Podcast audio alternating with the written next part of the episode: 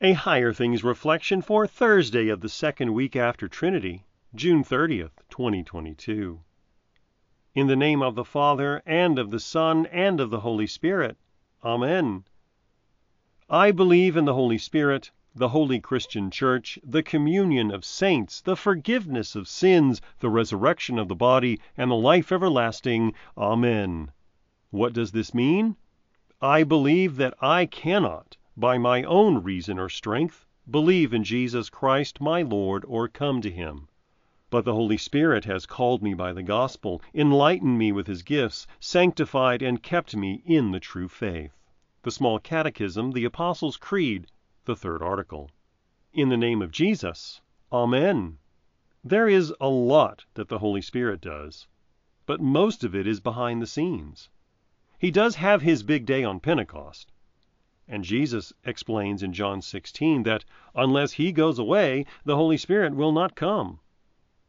But usually the Holy Spirit is hanging out in the background, hovering over the waters at creation or leading Jesus out into the wilderness after his baptism.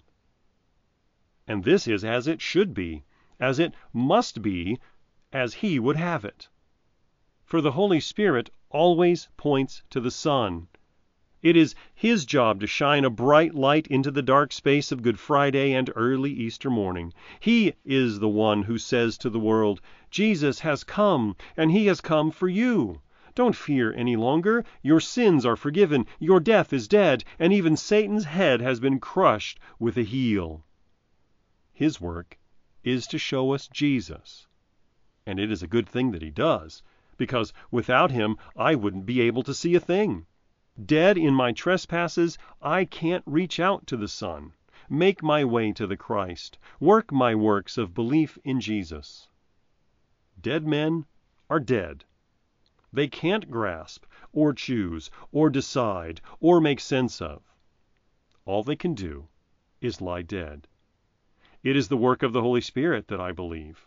It is Him and not me. I believe that I can't believe and I need the Holy Spirit to make me holy and keep me in the one true faith. And so he does. But he ties himself to means so that I can know for certain that the victory won on the cross has been delivered to me. In the name of Jesus, Amen.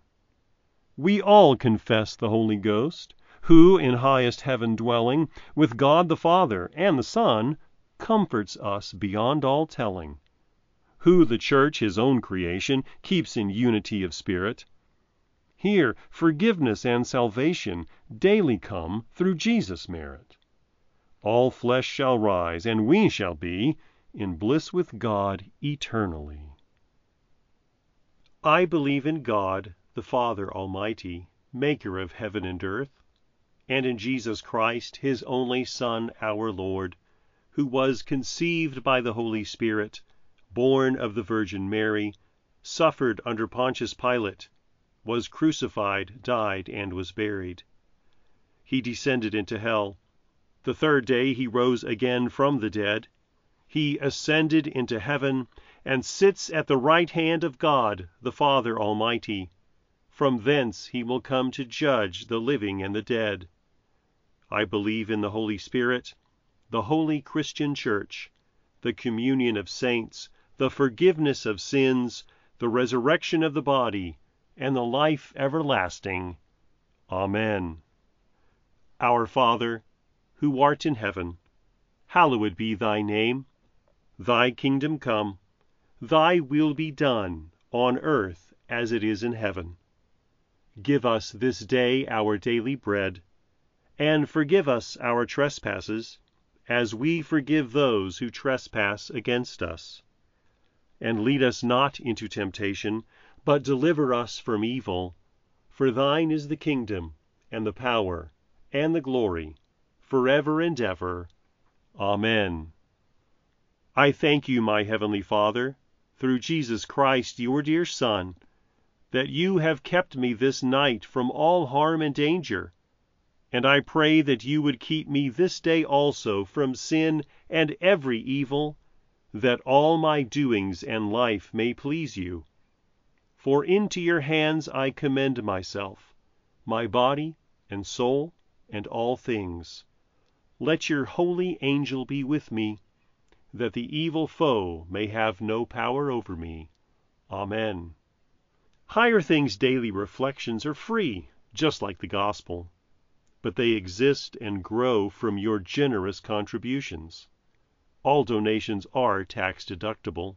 If you would like to contribute to the work of Higher Things and support these daily reflections, log on to www.higherthings.org/reflections for more information.